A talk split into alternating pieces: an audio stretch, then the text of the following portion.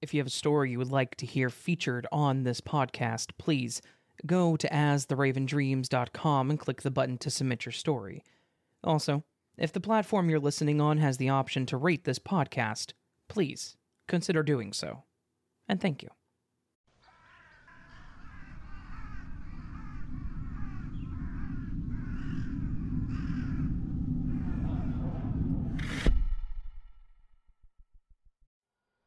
I've been flirting, if you will, with online dating for probably the last four or five years now.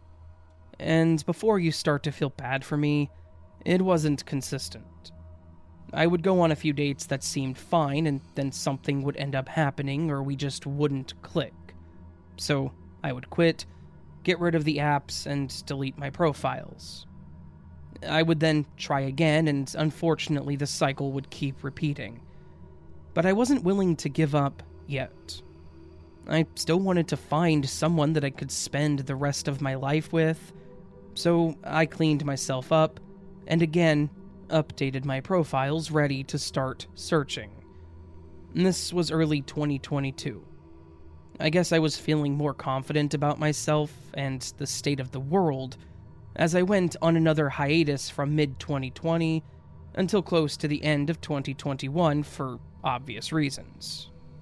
I had a few matches, some that ended pretty quickly at the chatting part, but others I was actually able to go out with. However, there was one girl that really drew me to her, and I thought I was the luckiest man around when she actually agreed to a date. This girl's name was Callie, telling me that it was short for Calliope. She had long, wavy hair that probably went about to her mid back in a copper blonde color. She had soft green eyes that complemented the freckles on her face.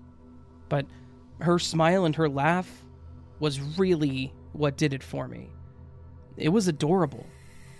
She had some kind of dumb joke on her profile, too, which I had answered it correctly. It's already off to a good start when they don't take it too seriously. We talked for a bit, and then we even video chatted a few times before we actually went on a date. The first date went perfect. We had dinner, then we walked around a nice dog park and got ice cream nearby. It's normally here where I feel good about things, but will then get a message through the dating site saying that it won't work and I would start over. However, Callie surprised me. She said that she would love to do something again. So eventually we had our second date, and we went to a movie and arcade, which was a lot of fun. We started learning that we had a lot in common, especially in the type of music that we listened to. So when she asked me if I wanted to go to a concert with her for a band that we both enjoyed, I agreed. I even offered to pay for both tickets, or just mine, but she refused saying that she had already bought them. Now, I had never really gotten this far in the process, so I don't know how long this normally took for others, but this all happened within the span of a month. So, I dressed a little down from what I normally wore, picking a band shirt and jeans, and when I picked her up, she was wearing something similar, although it looked much better on her. We decided to grab a few slices of pizza before the show and went to a local pizzeria that was probably about 45 minutes away from the venue. Unfortunately, as we were enjoying our pizza and each other's company, she got an email or a text about an electrical fire occurring at the venue, and until they knew it was safe, all shows would be cancelled, starting from that night forward, until further notice. We were both pretty disappointed, because I think we were both really looking forward to it. After moping for a bit, I suggested that we still drive around the area as we may have been able to find the band members at a local bar or something. However, she had better ideas and suggested that we just go back to my place. This was not something I would have ever offered nor have expected.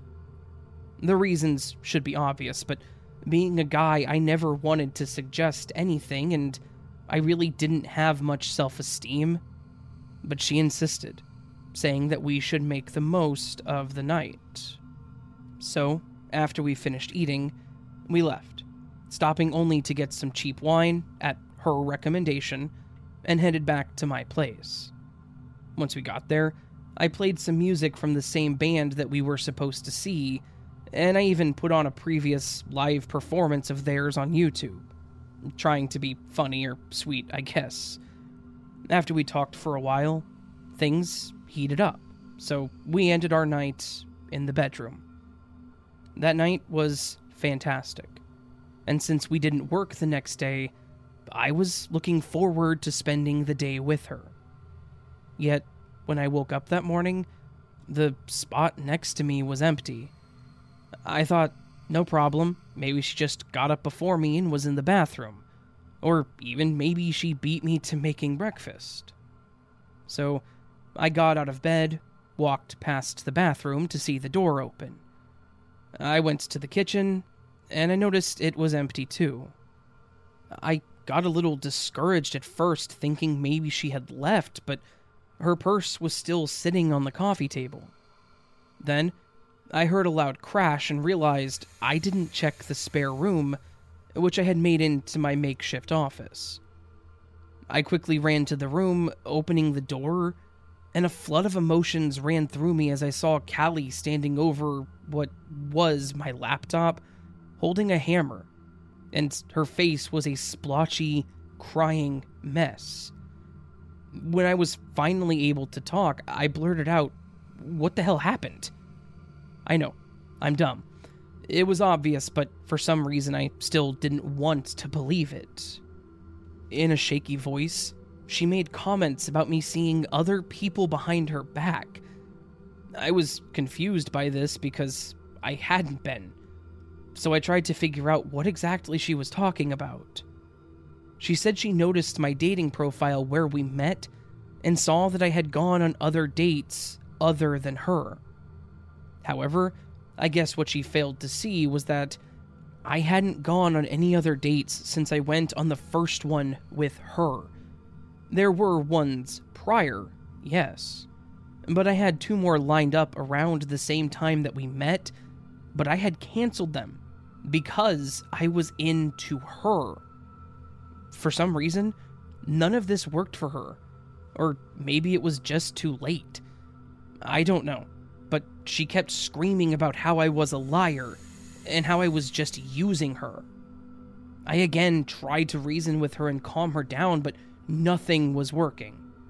She snapped, and she said that I was going to pay for hurting her and she then charged at me with the hammer. I ran out of the room, holding the door shut behind me, hoping to just buy a little bit of time to think about what I needed to do. And that's when I could tell that she was swinging the hammer at the door. I let go of the door and made a mad dash to the front door, running out of my apartment in only my boxers. I ran down the stairs and started banging on the door to another apartment there was an older lady that answered, and my god, I still feel awful to this day for doing this, but I ran in, begging her to call the cops and trying to explain what happened. I think that she was already about to call 911 on me alone. I stayed by her front door, stopping myself from looking around her place, hoping that my pathetic self looked harmless to her until I heard the police knocking and calling out. I opened up the door and I told them what happened, and I led them to my apartment. They made me stay outside so that they could get my side of things, while another cop went in to get her. After a short time, it was a small apartment after all, I heard shouting and what I assumed to be people struggling. They finally came out with her in handcuffs.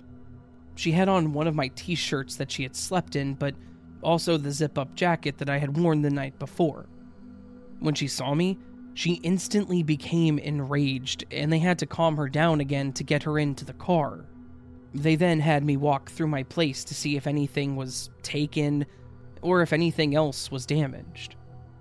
She ended up finding my cell phone and breaking that, And she also smashed a picture that I had in my living room of myself, my mom, and my sister. My dad died when I was young, so they were the only two people that were really significant to me. Oh, and they also found her hanging off of my balcony, talking about how she was going to jump. I lived on the second floor, so she may have had some broken bones if she did, but that was about it. Not to mention, it was grass below my patio, not concrete. After all was said and done, I think I was just confused and disappointed more than anything. I didn't press charges, but she had actually bitten the officer that had detained her, so they had their own charges to file. I don't know what exactly changed or happened, nor will I probably ever know, but I felt bad for her more than anything. There was obviously something wrong, or maybe something traumatic had happened to her to cause her to be like that, but I think she probably could have used help more than charges. In the end, I just got a cheap phone until tax season and replaced them both at that point.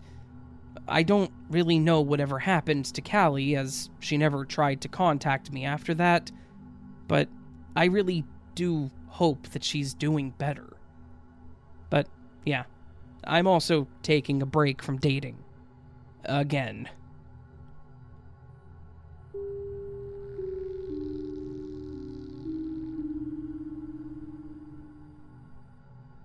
I have a strange story that occurred back when I was in middle school that I genuinely cannot explain. Back then, I didn't have many friends, but the friends that I did have were pretty close. We were a bit of a clique, but when you don't have many people to talk to or do things with, that sort of thing does happen. My group of friends included three other guys. We'll just call them J, T, and P. The four of us were super close all throughout elementary school, and we were more like a small band of brothers than just casual friends. This continued up to middle school as well. We had several classes together, so it worked out pretty well for us. In the second quarter of the second year of middle school, which would have made it the eighth grade, I think, we ended up adding a fifth person to our little group of friends a boy named Mark. I'm using Mark's name because he's probably the most important person in this story, as the event is about him specifically, and for other reasons that may make sense later.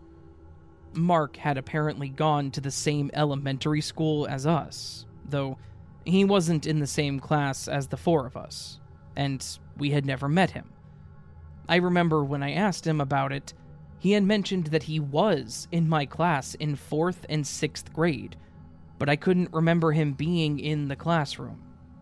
He knew the teachers' names, and he knew other kids in the classes, which told me that he probably wasn't lying. I felt bad, but I just couldn't recall him being there.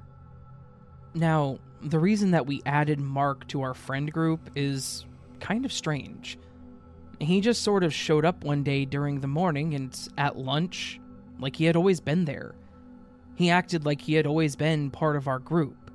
He was talking to us, laughing about things that only we would have found funny.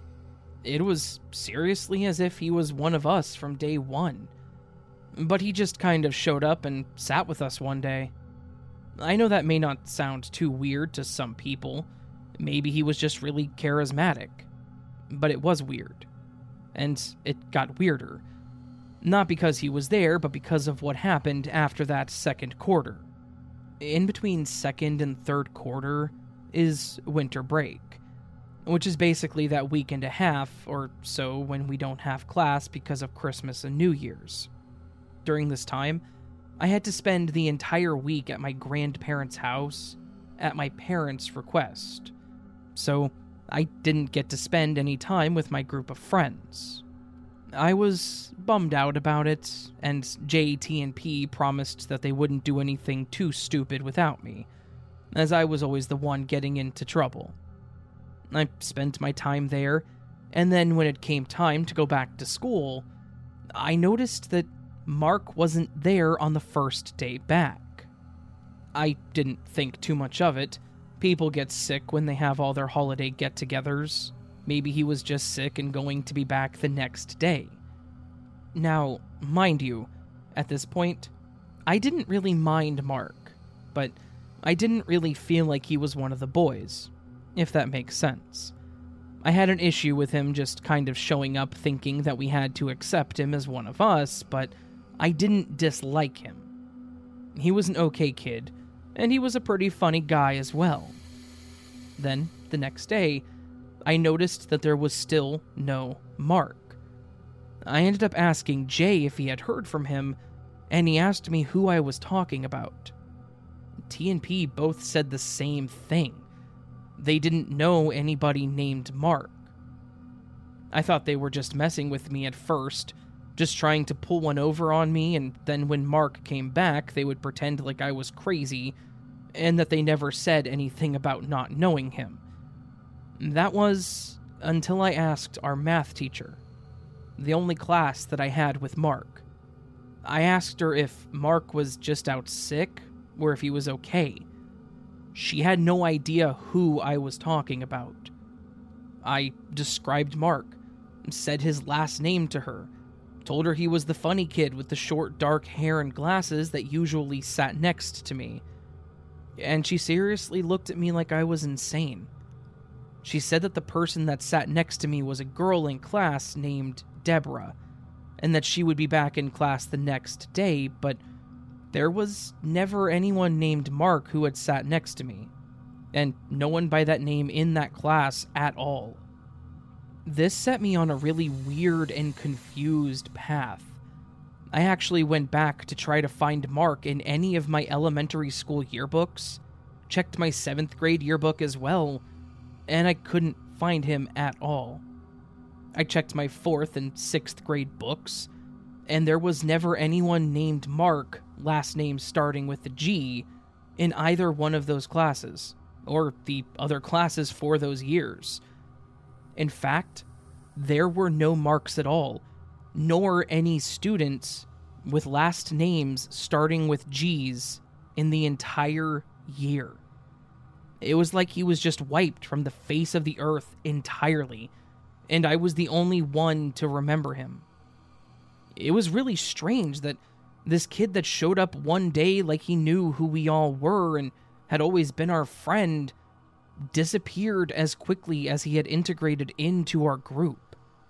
I really didn't know what to make of this, and I still don't. Like I said, I didn't mind the guy.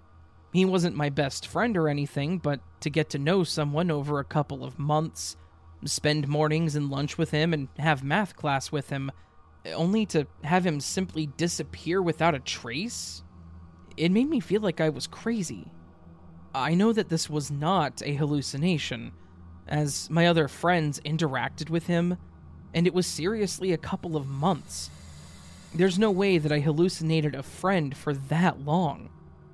In the end, I just had to accept that this person did not exist and move on something I hated doing, but it didn't matter how much I talked about him because no one else knew who he was. I hope that nothing bad happens to him, and I hope that if he was from another timeline or something, that he and I stayed friends. Unfortunately, in this reality, he just simply never existed.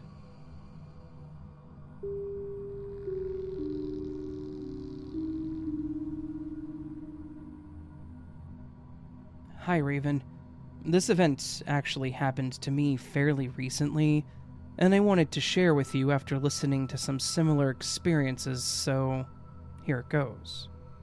I'm in my late 40s, and the closest to a serious long term relationship I've had was with my kid's father. I got pregnant at 16, which forced us into a marriage per our parents' demands. We were still kids ourselves and barely knew each other, so it was definitely difficult at first. But we slowly worked on ourselves to make sure that we were there for our little girl. Then we had another girl that wasn't necessarily planned, but was also very welcomed. However, I had her when I was 30, so my girls are about 15 years apart. Thankfully, they get along regardless of the age difference, and I am incredibly blessed for them. Now, their father seemed to have two sides to him, so while he seemed ecstatic about our second daughter, I guess he was having a midlife crisis and had burned through a bunch of our savings on his friend's wife, whom he also sort of had an affair with. Anyways, long story short, we got a divorce. The girls both chose to stay with me, so good riddance. So, even though I've only been legally divorced for the last two years, I was already emotionally divorced or alone for years prior.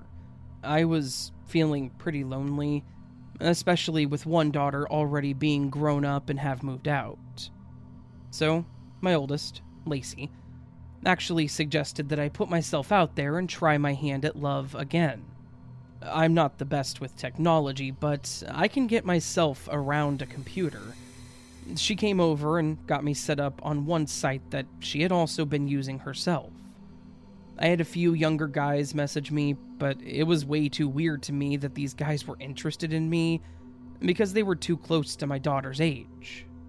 But I did finally come across a guy named Bill. He was actually two years older than me. He had three kids close to the same age as my younger daughter, and said that his wife had died a few years prior, so he was looking to start over. We started talking through the site, and then even started talking over the phone. He seemed very family oriented, which made me feel even better about him. I also shared with him about my little family and how I ended up here. I told him about my two girls, and he also seemed very interested. I've noticed while scrolling through people that there weren't a lot that were interested in a woman with kids at home, so I was relieved more than anything when he asked about my daughters. He asked how old they were, their names, he asked about things they were interested in, and he seemed like he genuinely cared, which was already winning me over. So, after about a month of talking, I finally got up the courage and agreed to meet him in person. We met at a local coffee shop, which we were both familiar with and frequented often. When we met, we hugged, and then I noticed he looked around me and asked where my daughter Molly was, my youngest. I told him that she was in school, as she was 15 at the time. It was a slightly odd question to me, as I knew he had kids around the same age, so I assumed they were in school as well. I did let it go, however, as we did talk about her a lot, so I assume he was just wanting to meet her too. We just talked for a while before we eventually decided to leave. He was very kind, very funny, and he had a very distinguished look. He reminded me of a slightly overweight Robert Downey Jr. So, for my age, I thought if this worked out, then I'd gotten lucky. We had continued talking, and we met up for dinner a few nights after. This time, Molly was at a friend's house after a sporting event, so she didn't join us. Bill, again, made a comment about this, and I explained the whole thing to him, and he just seemed kind of disappointed. I know now that it was just me being clouded by the situation, but again, I thought it was kind of sweet that he was so interested in meeting my kids. So, I told him that we could look into scheduling something so we could both bring our kids, and he seemed to like the idea. It was probably about two weeks later, and the church that I volunteer at was doing a potluck dinner.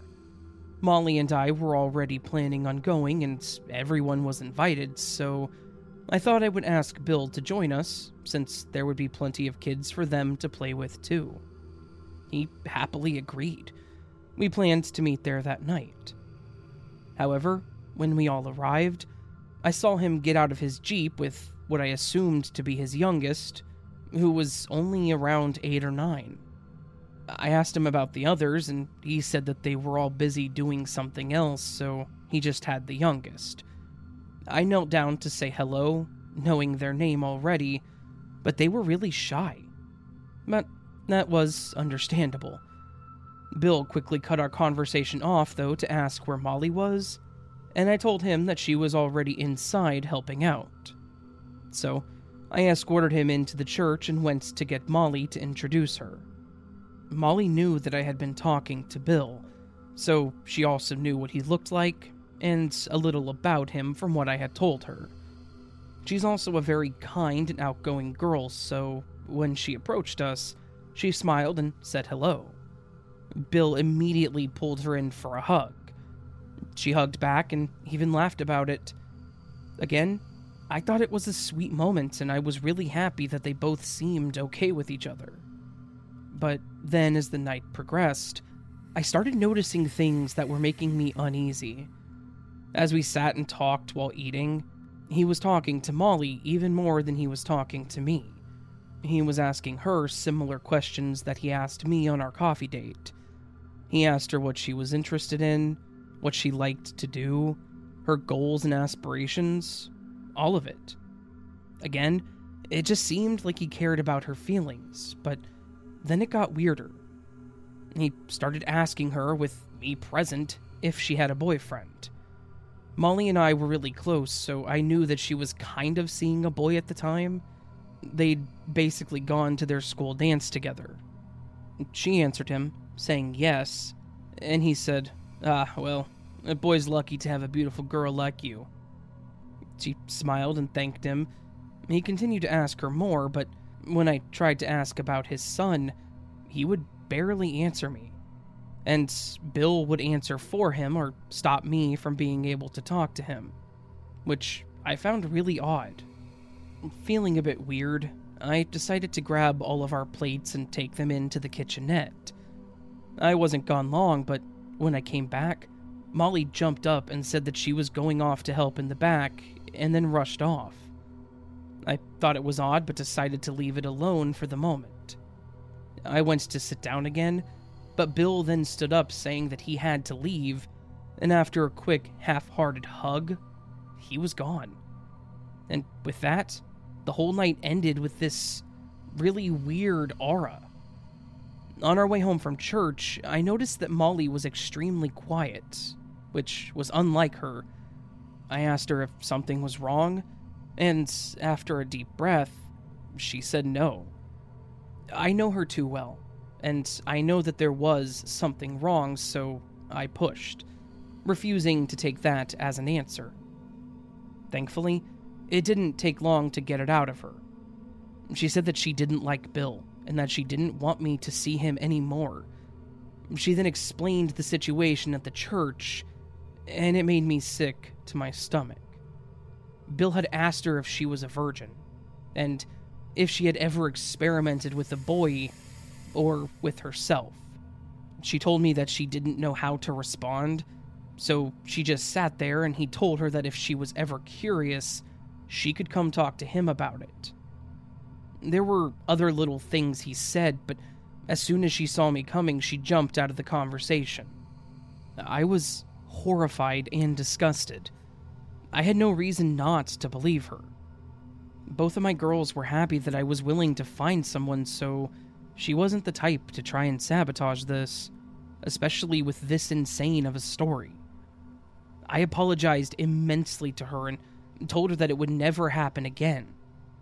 I messaged Bill that night and tore him a new one, and I told him that I was reporting him as well. He never messaged me back. I reported it to the authorities, but to my surprise, they couldn't even track the guy down. I had printed out his profile, so at least I had a photo of him, but his profile had since been deleted. His phone number had also been disconnected. And after looking into this guy further, it all seemed made up. I don't know who I actually met, or even if that kid was his. I was horrified that I brought this stranger around my daughter and I kept my promise and told myself and my girls that if I ever meet someone else, I will make sure to do a thorough check on him before they meet. But, to be honest, I think I'm pretty happy with just my girls for the time being.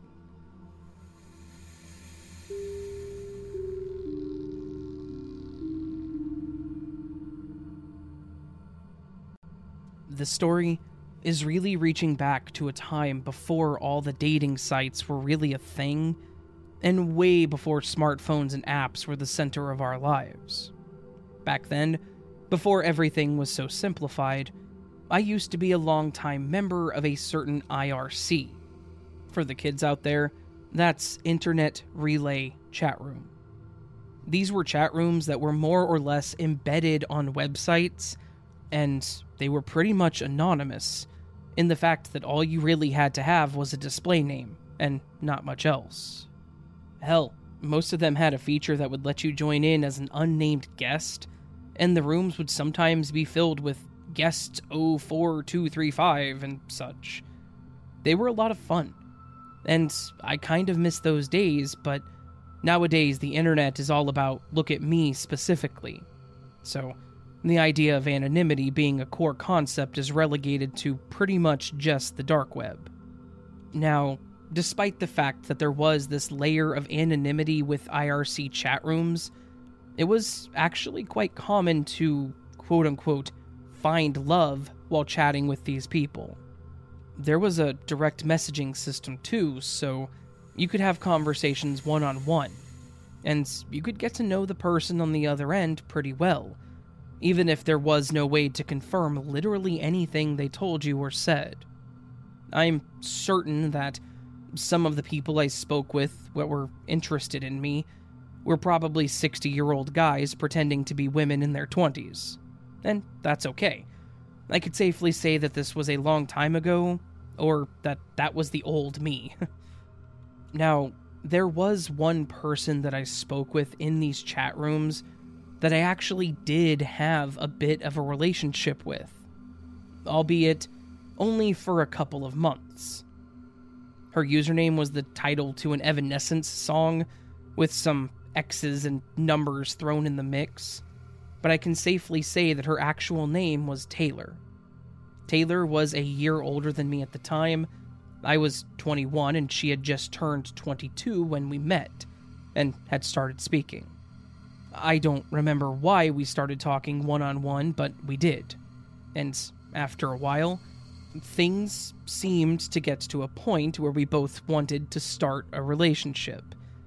Now, long distance relationships back then were a bit different than what they are in 2023.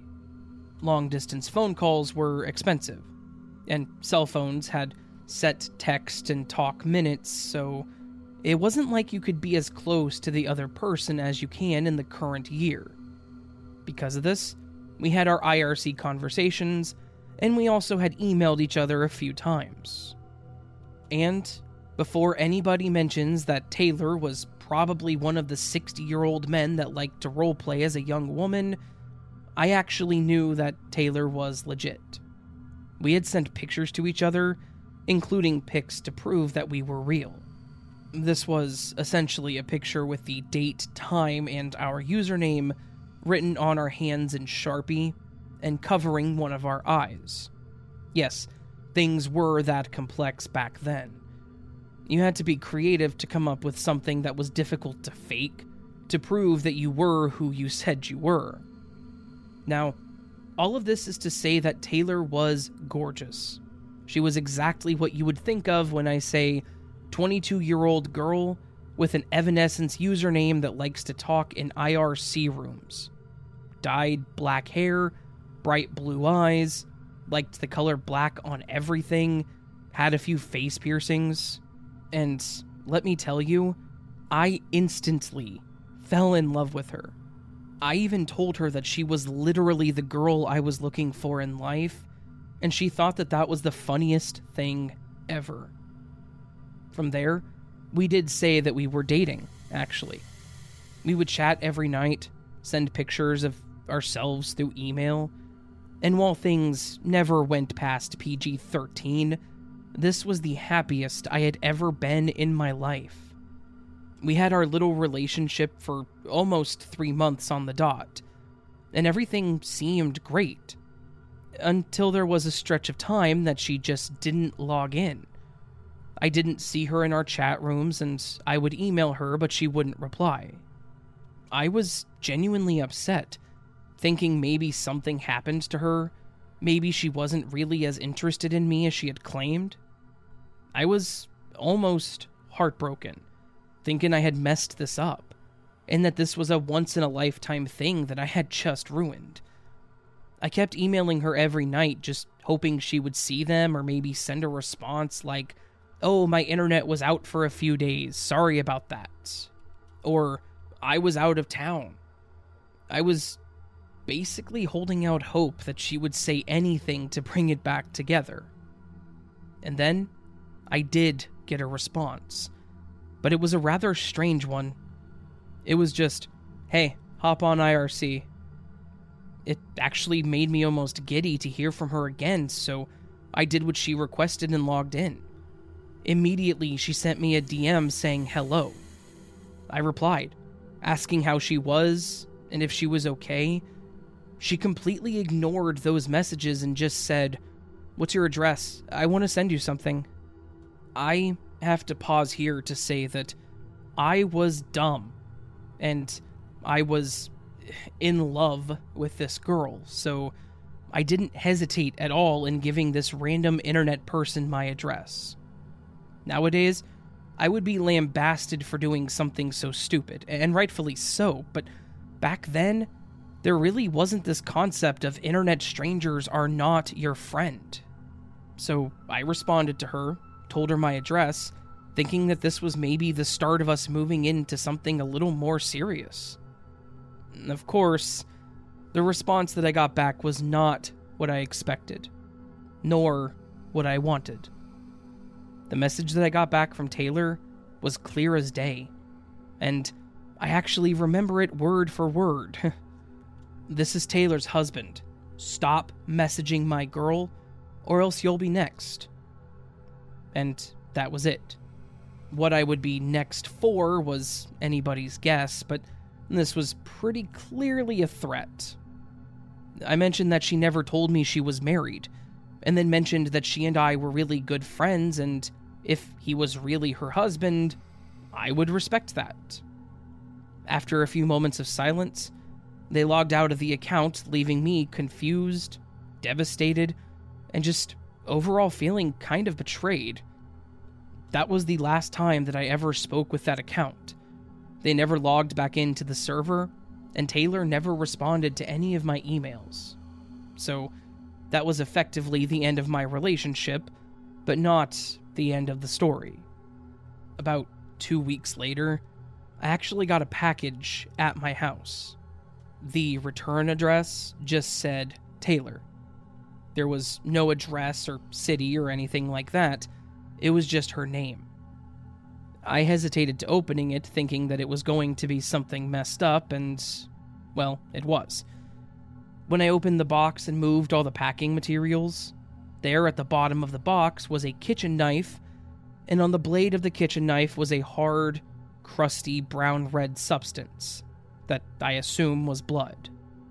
I immediately called the police, asking them to send an officer to my house because I had gotten a package with a potential murder weapon. That was a really fun story to try to explain to the officer when he got there, not going to lie. I had to tell him that I had met a girl on the internet, and that we were dating, but then her real life husband had threatened me after I gave him my address, and then today the package showed up. I feel like if I had to tell this story to an officer this year, it would be less strange. But back in 2003, it was like explaining foreign concepts, and they had a lot of questions. I ended up having to go to the station to pretty much be interrogated, and after answering questions for about four hours, they decided that I was probably telling the truth, and they took the knife, saying that they would look further into it. I don't know what they were looking into. All I had was her first name, online username, and a picture of her.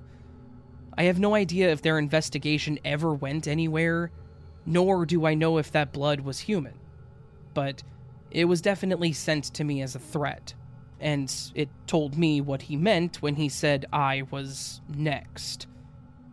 All of this was 20 years ago, and looking back, I do kind of miss the old internet.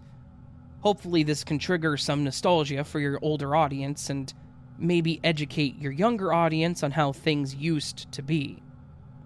Remember, kids, don't tell strangers where you live, or you may end up with a bloody knife in your mailbox.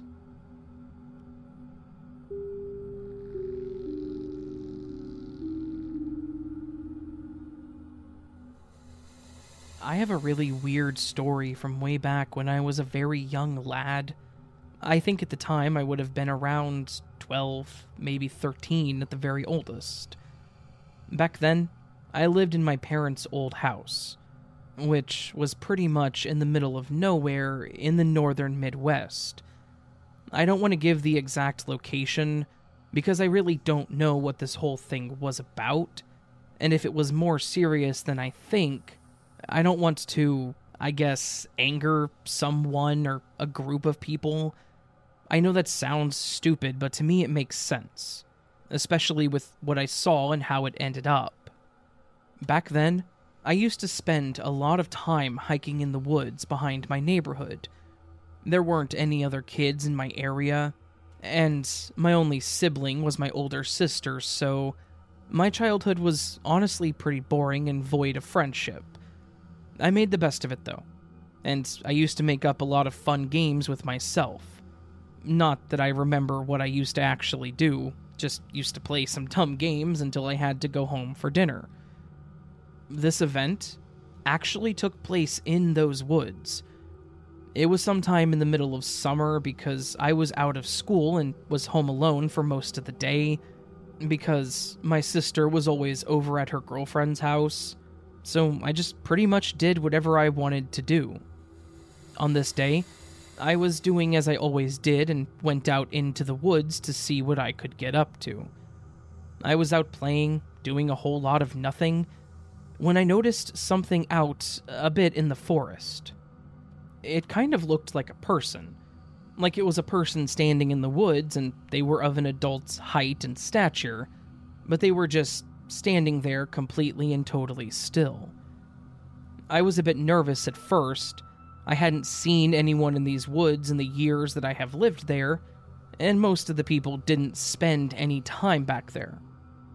It was really strange to see this person just standing in the woods, and even weirder that they were wearing all black from top to bottom.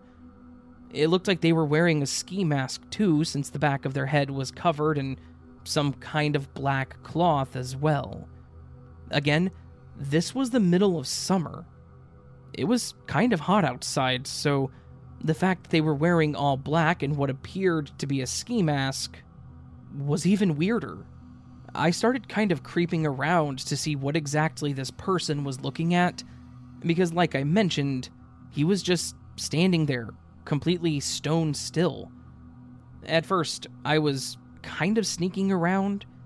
But again, he wasn't paying any attention to me, so after a bit, I just stopped sneaking, and I just kind of started walking around him from a safe distance. Honestly, I wasn't 100% sure that he was actually a person and not a mannequin that was placed there, because he didn't react to me walking around into what would have been his line of sight. As I got around to the front, I noticed two things that made this whole thing even weirder. First off, he wasn't staring at anything. There was nothing in front of him. He was just standing there and looking down at the ground. Secondly, he was wearing a plain white mask with no details. It was a mask that was shaped like a person's face, but it was just plain white with no other details. So, to reiterate, this person was standing completely still, wearing all black, including some kind of head covering, and was wearing a detailless white mask, and he was staring at literally nothing. After just standing there for a few moments, I decided that this was actually terrifying, and I took off to go back home. Again, I kept my distance, but he continued to not pay attention nor acknowledge that I was anywhere nearby. There was a point where I did get close enough to see that this man was breathing, and that this was a person, not a mannequin. I went home and I wasn't really sure what I should do, or if I should actually do anything. Because he wasn't hurting anybody, or doing anything illegal or anything like that. I did tell my mom when she got home that there was a weird man in the woods, and she told me that it was public and that there wasn't anything wrong with that. I kind of just accepted that response and moved on. Now, it doesn't quite end there. There is actually a little bit more to this story. A couple of days after that happened, I had actually gone back out into the woods because I wanted to see if the man was still there. I have no idea why I thought he would still be there, or again as it was a few days later. I guess I just thought that if he was there again, then whatever he was doing was certainly sketchy, and I could possibly get my parents out there to see what was happening. Of course, he wasn't there, but when I went out to where he was standing, I did find something that I did not expect.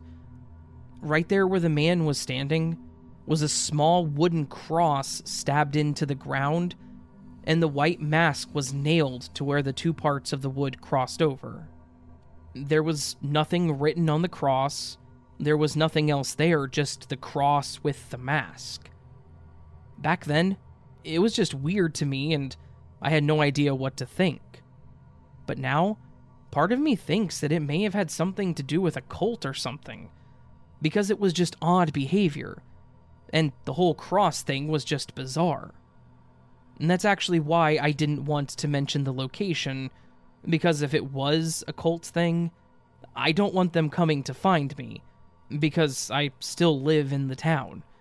And before anyone asks, no, I never went back to that area of the woods.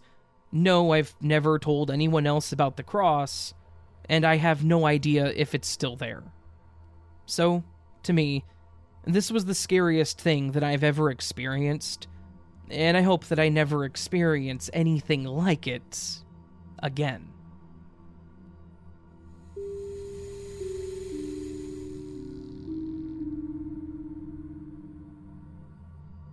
I'll hit the highlights to try to keep this shortish, but it took place over the course of 35 years, so be warned.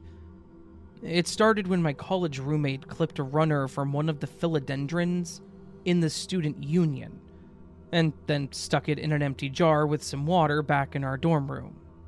A few days later, she delightedly showed me the tiny rootlets sprouting from a joint and said, Look, my baby's teething and that's how Baby got its name. The first incident happened the next semester, and I didn't link it to Baby until much later. I had a paper due and had to type it up. This was before the time of PCs, and I kept my electric typewriter in a narrow space between the head of my bed and the cinder block wall. But it wasn't there. I looked around at all the places that it could conceivably have been under the desk, on the desk, in the closet. Nope. There just weren't that many places that it could have been hiding in that tiny dorm room. I kept coming back to the space between the bed and the wall because that's where it should have been. And I couldn't understand why it wasn't there. I even went out to my car thinking that I might have taken it home with me over the weekend, though I knew that I hadn't. Nope. I went back to the room, again, looked where it was supposed to be, still an empty space with no typewriter or case. I sat down on my bed, racking my brain for where it might possibly be. I had looked everywhere. I got up and again looked where it was supposed to be, and it was there.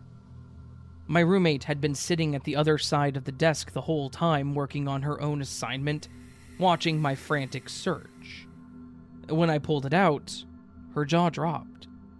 And no, there was no way she could have had anything to do with its disappearance nor reappearance. I didn't have time to puzzle it over. I had an assignment to get done in time to get some sleep. A couple of years later, my roommate changed universities, and I inherited Baby. The first incident I directly associated with Baby happened while I was living in a haunted dorm room. So again, I didn't associate cause and effect with baby until later. My suite mate had a helium balloon that went missing from her room. Somehow, it got through two locked doors and into my room where it was wedged between baby's hanging pot and the window. We joked that baby liked balloons and let him keep it. Things disappearing and reappearing, sometimes in unlikely or too obvious places, it became a fact of life. Apparently, baby had a shoe fetish because often it would be a single shoe that disappeared. But it could be anything. The most inconvenient of which were my keys or my driver's license. Usually, I would shrug and wait for it to reappear because it always did. If it was something I needed in short order, or the disappearance became a hassle, I would buy baby a balloon. The needed item would then reappear and things would calm down for a while. Time passed. Years. Decades. Space ensued. Different dorm rooms and apartments. Different cities. Different states. I went through a variety of roommates and friend groups as well, and anyone who spent any significant time in my home came to know Baby's kleptomaniac ways, and just accepted as a running joke. Until a few years later, when, during a series of moves in rapid succession and a great deal of stress, I neglected Baby, and it died. Despite my belated efforts, I could not revive it. You would think that this would be the end, but no. When things get misplaced, I have to find them myself.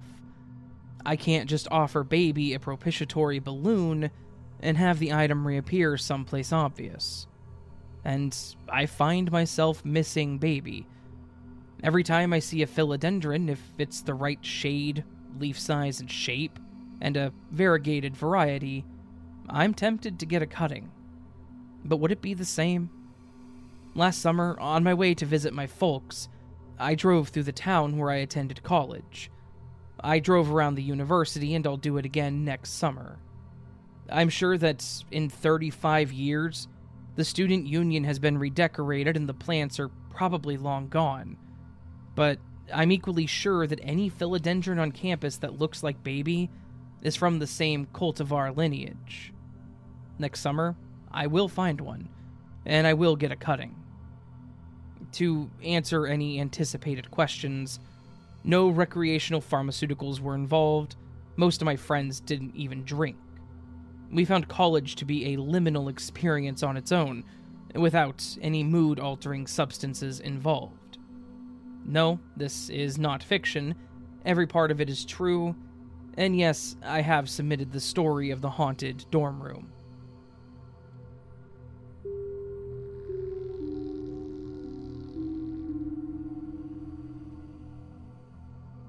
I'm not exactly sure which topic the situation would be acceptable for, but I'm going to say it's leaning more towards creepy stories or paranormal encounters. Also, extreme trigger warning. This is very disturbing. Please make sure that you're in the correct headspace to read this true but extremely disturbing situation that is very much affecting my entire life. A little over a year ago, I found a video in my TikTok drafts. That in itself is weird, because I always keep my draft folder cleared out. Anyway, I noticed a video and, of course, was curious about what it was, so I opened it. The video was of myself. However, I was staring into the camera and not saying anything. My eyes looked different, and they began to turn a solid black color as a strange grin crossed my face. The expression on my face was as if I was someone or something that had never seen myself in a reflection or on camera. The facial expressions were not mine. I immediately got chills all over and my heart started to race. Who or what was this? I've never sleepwalked, so I'm sure that it wasn't that. I was awake in the video and coherent, but the face was not mine. And I have absolutely no recollection of recording this weird footage of myself just glaring into the camera. It was also dark, and there was absolutely no sound. I didn't speak. I didn't explain what the video was. It was just me glaring into the camera with a wicked looking face and black eyes. I still have the video and I've shared it on my social media, hoping to find answers from the paranormal community. One person claims I could be what is called a changeling. I didn't know what a changeling was, so I researched it. I got a sick feeling in my stomach as I learned what a changeling is. It's basically when your soul is stolen and your body is taken over by something paranormal as a child. Without writing an entire book about changelings, I'll leave it up to the listeners to look it up. There have been other incidents with me that also lead me to believe that this could be what is going on. My fiance said that one time I was asleep in the middle of the night and he was laying next to me reading. He said that I suddenly sat straight up in the bed and I turned my head almost robotically straight at him and just glared at him. He said that it creeped him out so much that he left the room. He said that it didn't look like me, and that it seemed like my body had been taken over by something dark. This has been one of the many incidents over the last year since I found that video footage. How long has this been going on? Could I be doing stuff at night and not even know about it? It's another level of creepy knowing that something is taking over my body while I sleep. The worst part is, no one can help me and when I tell people about it, they instantly become afraid of me and I get ghosted a lot. Can anyone tell me what is happening to me? Please, if you can, I beg you, leave your advice in the comments. I wonder if this has anything to do with all the glitches that I have experienced as well. Either way, I did not make that footage. And whatever did is still around, using my body to do whatever it wants while I sleep.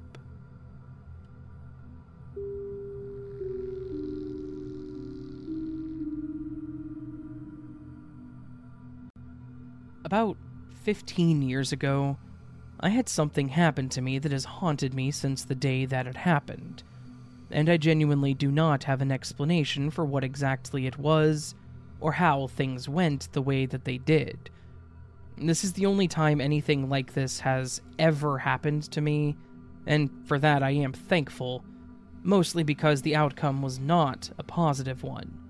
And with how everything compounded within a short period of time, I was honestly ready to give up. Obviously, I'm glad that I didn't, but I was ready to. Let me explain how it all went on that day. As I said, it was a decade and a half ago, so it would have been back in 2007. Back then, on Sundays, I used to get together with a few of my girlfriends so that we could get brunch at a local hangout spot that we really liked. It was decently priced, in a good part of town, and they had really good food for their brunch menu. When we went during the warmer months, we would always take one of the seats that was on the front patio as it was always incredibly comfortable sitting outside and having our meal.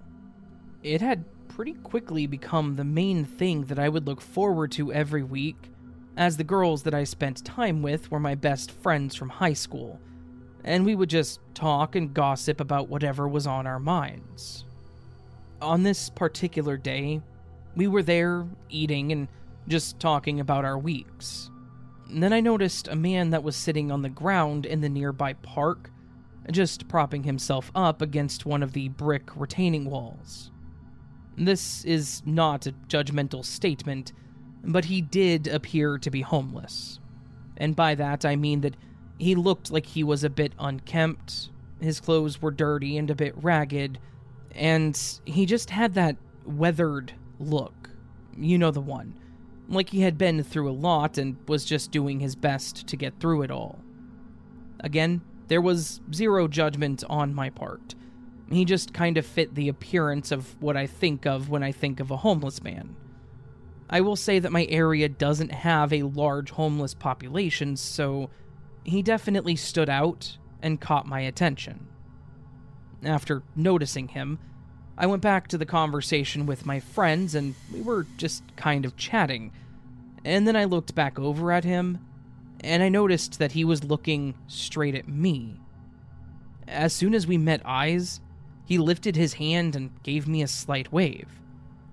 At first, I wasn't sure if he was actually waving at me, but when that thought entered my mind, he nodded, as if he knew that I was thinking it, and he was telling me that he was, for certain, waving at me. I felt obligated to wave back, and as soon as I did, the man stood up from where he was resting across the street and started heading toward us. One of my friends asked if I knew him, and I mentioned that I didn't, and they were all kind of asking why he was coming over to us. And again, I said that I didn't know. I just kind of sat there in silence as he approached, kind of like I was in a trance. I didn't know this man, I had never seen him, nor met him, nor spoken to him, but I felt like I needed to hear whatever it was he was going to tell me. He crossed the road, walked over to where we were sitting, and he actually knelt down right by where I was seated. He reached over, grabbed my hand, and he said, I am so sorry for what you're about to go through. Stay strong. Don't give up. Everything will be okay. Now, this in and of itself was actually terrifying. This man just walks up, kneels down, and gives me this cryptic and almost threatening message. But it was even more so when he just stood up without elaborating and walked away. He didn't go back to the park. He didn't stick around the restaurant. He didn't say anything else. He just walked down the sidewalk until we couldn't see him anymore. Obviously, my friends said that that was really weird, and they asked if I was okay. I told them that I was fine and just kind of agreed that it was weird. And they kept talking about the whole thing, but after a while, I asked to change the subject because I was kind of starting to feel uncomfortable about it. Now, as I said, this was weird and kind of creepy, but what happened next was actually what makes this such a haunting situation. That week, the same week that this man told me that he was sorry for what I was going to go through, that was the week that I lost both of my parents. It was exactly six days later, on that following Saturday. They were out driving, just going out to do whatever it was they liked to do, and their car was struck by a drunk driver driving way too fast and swerving into the wrong lane. They were hit head on at too high of a speed for anyone involved to live. They both lost their lives, and the driver of the other vehicle died as well. They were all three killed on impact. To say that dealing with losing both of your parents suddenly like this was hard is an understatement. It was devastating. It killed me inside, to be honest. I'm an only child, and I had to deal with all of their affairs and their estate and everything. And I was only 24. I had no idea what I was doing in my life, much less how to handle things after my parents had passed away. Dealing with their stuff afterwards wasn't the hard part, to be clear. It was the fact that I had to sit there and try to do paperwork and schedule funerals and talk to lawyers, and I was in that deep pit that grieving shoves you into. I couldn't really focus on anything, and I was holding back sobbing literally every moment that I was awake which was all of them because, let me tell you, my sleep schedule was non existent. I wanted to end it all because my parents were my rock. I needed them for guidance in my life, and they were just never going to be there ever again. On the day of their funeral, my extended family showed up, and everything was so bleak. I felt like I was just empty. I didn't know what I was going to do the next day, the next week or if it was even worth continuing. As I was sitting there, mulling over the options, My uncle on my dad's side was up at the podium saying some final words, and he caught my attention when he said, We have to make sure that we stay strong. Don't give up, and remember that everything will be okay. When he said this, the thought of that homeless man re entered my mind. Obviously, I hadn't really thought about him with all that was going on, but at that moment, he was all I could think about. I remembered what he had said to me and was again reminded of his words, considering my uncle had said them almost verbatim. I got through the hard parts by just reminding myself that things would be okay eventually, that it was okay to feel pain, that it was okay to have these feelings during this time, so long as I stayed strong and kept going. And for the sake of my parents, I did keep going. I did stay strong, and eventually things did get less painful. I won't say that it ever hits the point where things are fine. Losing them is still devastating to this day, but I'm able to live my life for me and for them. And I'm able to keep a smile on my face and actually mean it most of the time. That all said, that day 15 years ago, when that man grabbed my hand and said that he was sorry for what I was about to go through, what was that? Was he clairvoyant and he was able to see it coming? Was there some sort of otherworldly connection that he and I shared and he was able to tell what was actually about to happen? Or was this honestly just a really weird coincidence? In the end, I obviously never saw him again. I tried to find him.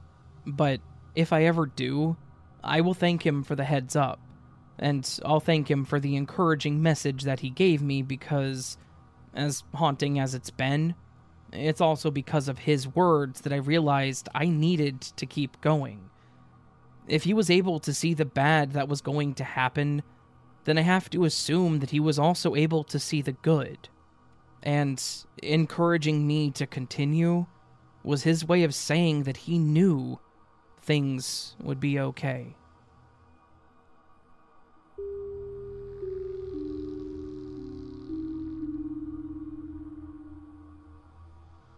About 10 or so years ago, I had a stint in my life where I was really lonely. Though I think maybe desperate is the better word. I guess I should say that I've had a few serious relationships throughout my life, but I hit 30 and a major level of depression because the man that I thought was going to be my husband decided that he wasn't ready for commitment and we had to go our separate ways. This was after a four year relationship, mind you, and while he said it was a commitment issue, I'm pretty sure he was just wanting to see someone else. It is what it is, and sure, I'm bitter about it, but I have to accept it and move on. He's not who this story is about, though, so sorry for the tangent. Anyways, I was just out of that relationship, and then I turned 30 about two months later. And as mentioned, I had a pretty deep low in my life. I was in that I need companionship now mentality, and I immediately leaned into making a profile for one of the online dating sites back then. I don't remember which one, it was whichever one was most popular back in 2011 probably plenty of fish. I remember it being a bit confusing, that, and it kept trying to match me with people that were nothing like me. Nothing like reading a bio that it suggested to you and have it be the polar opposite of yourself. I know that opposites attract, but when it says no tall women and no women that like Harry Potter, and my bio literally mentions that I'm taller than average and a huge Potter fan, it almost feels like a joke. So, after scrolling through all the BS, matching with a couple of guys, messaging a few people, and really feeling like this was all a very hopeless venture, I finally found a guy named Dan. Dan was exactly what I was looking for in a man physically, and all of his interests seemed to line up with mine. He had long black hair, looked to be taller than me, which was nice, although never a deal breaker. and all of his pictures had him wearing some pop culture referencing t shirt that told me he was absolutely into the things that I was into. I marked that I was interested, just hoping that he would mark the same on me. And, much to my pleasure, he did.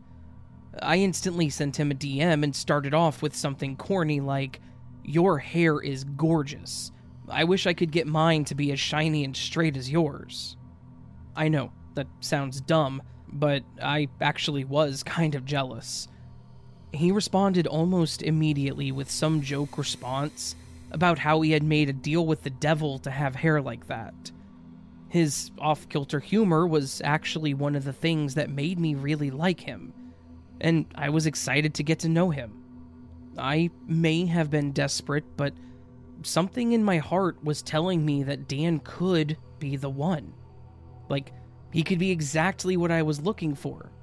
And maybe we could have a future together. Having these thoughts after just a few conversations may not be healthy, but there was really just something about him. We ended up talking on the phone a few times, and I started liking him even more. He had a beautiful singing voice. He told me that he used to be in a band that was kind of popular locally but that they never went anywhere on the big stage. He told me that his last job was actually at an animal clinic, where he was tasked with keeping the animals company if they had to stay overnight or needed to be taken care of outside of the normal medical work. The more that he told me, the more I absolutely adored this man. And after a while, I started having this weird nagging feeling in my mind why was he single? He was attractive, talented, entertaining, and he loved animals. He was, overall, a really great and interesting guy. So why had nobody scooped him up and put a ring on his finger? I actually brought this up to him, and he mentioned to me that things were complicated. I asked, How complicated? mostly because that wasn't really an answer that I was looking forward to. He responded by saying that he'd had a wife and that things had recently gone sour, so he no longer had a wife.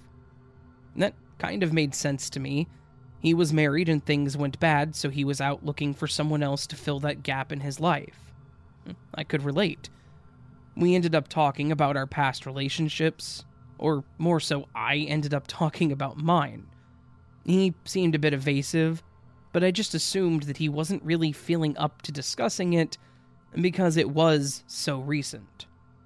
I was okay with that.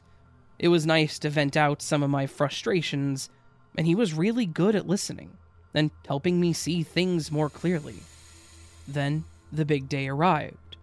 We had agreed to meet up for coffee on a Saturday morning at a local coffee shop.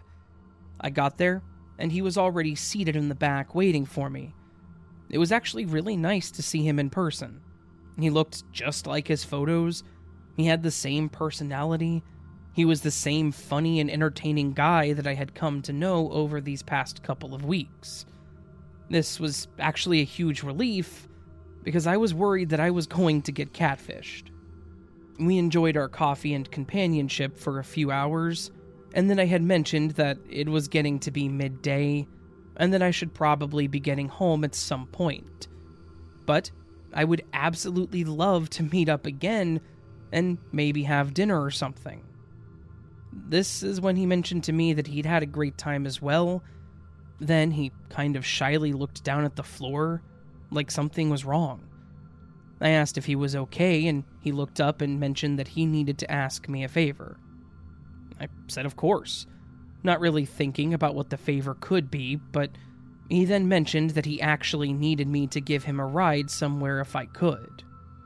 I realized that he was already there when I got in, so I hadn't seen him pull up. And he actually seemed rather embarrassed at this request, which was almost cute.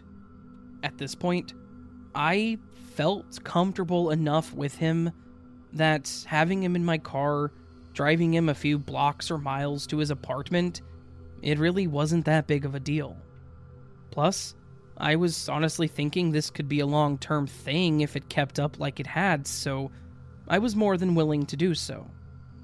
I told him that was fine and just kind of mentioned that I didn't know that he didn't have a car and told him that he didn't need to be embarrassed about it. He thanked me, and we headed out to my car and we went to get him home. As we were driving, and he was pointing out where to turn, he started telling me more about his past and how things had been really rough recently. I asked if the divorce had been a bad one, and he then dropped a bombshell. He mentioned that he and his wife actually hadn't gotten divorced. This killed me inside, and it kind of made things make more sense. He wasn't actually divorced, he was still married. Sure, they could have been separated, but if he wasn't divorced, then it was likely that they could get back together or try to fix things, and then there would be no room for myself in Dan's life. I kind of shut down a bit after this, and I just listened to him tell me about how bad things were between him and his wife, not really paying attention to where he was telling me to go. Then, he had me turn one more time a turn into the parking lot of a police station. I parked and just kind of looked around confused. I asked why we were at the police station, and it was then that he went really quiet and just sort of looked at the building and away from me. This whole situation was really weird, and I was honestly starting to feel a bit freaked out. This is when Dan looked over at me and said that he really enjoyed the short time that we had together, and said that I was a lovely lady and that he was certain I would find somebody. He then said that he was about to go into the station and confess to doing something that was really, really bad, and that he was going to prison, most likely, for the rest of his life. He said that if things had gone differently, he would have loved to have spent more time with me. I asked what he had done and what he was talking about, and he just sighed and said that it was an accident, that he never actually meant to hurt anyone, and then he pushed my door open and walked into the building. I just sat there watching him walk into the department with his head held high and stop at the front desk. I watched the whole thing play out from right there in the lot. Watched him talk to the desk clerk, watched an officer walk up to him cautiously, and then watched as the officer put him in cuffs and pulled him away from the desk. A few minutes later, another officer actually walked out to my car and spoke with me. He asked me if I knew the man that I had just dropped off, how I knew him, if I knew what had happened. I told him that we had just met a couple of weeks ago and that we had actually gone on our first date that morning. I was more or less interrogated by this officer in the parking lot about Dan, and I told him all that I knew. He told me that Dan had just walked in and told them that he needed to confess to murdering his wife. I obviously didn't know anything about that. I thought he was divorced. After a bit more talking, they gave me a card, took my info, and then let me leave. At this point, it was a little more clear to me how Dan had a wife, past tense, but wasn't divorced. And then it occurred to me that I had had coffee with a murderer. And I even drove him to the station to turn himself in. I really don't know if our date was just him trying to get free coffee and then a ride to the station, or if he was really interested in me. But either way, it was the most terrifying thing that has ever happened to me. Not because he was a creep to me, but because he was perfectly normal the whole time we spoke during our date. This man was a murderer, but he seemed like a calm and complacent guy that was all there, that was just a normal person. And this was the only time I ever went on a date with someone that I met online, and I actually shut down my account after that.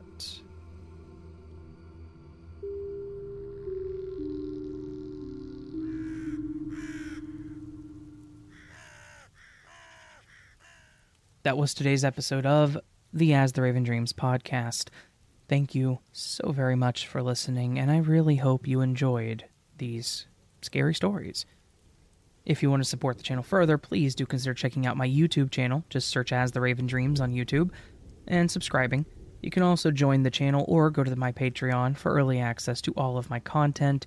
All of it's appreciated and never expected. But if it happens, thank you. All that said, friends, I will see you on the next episode of the As the Raven Dreams podcast. But of course, until then, sleep well.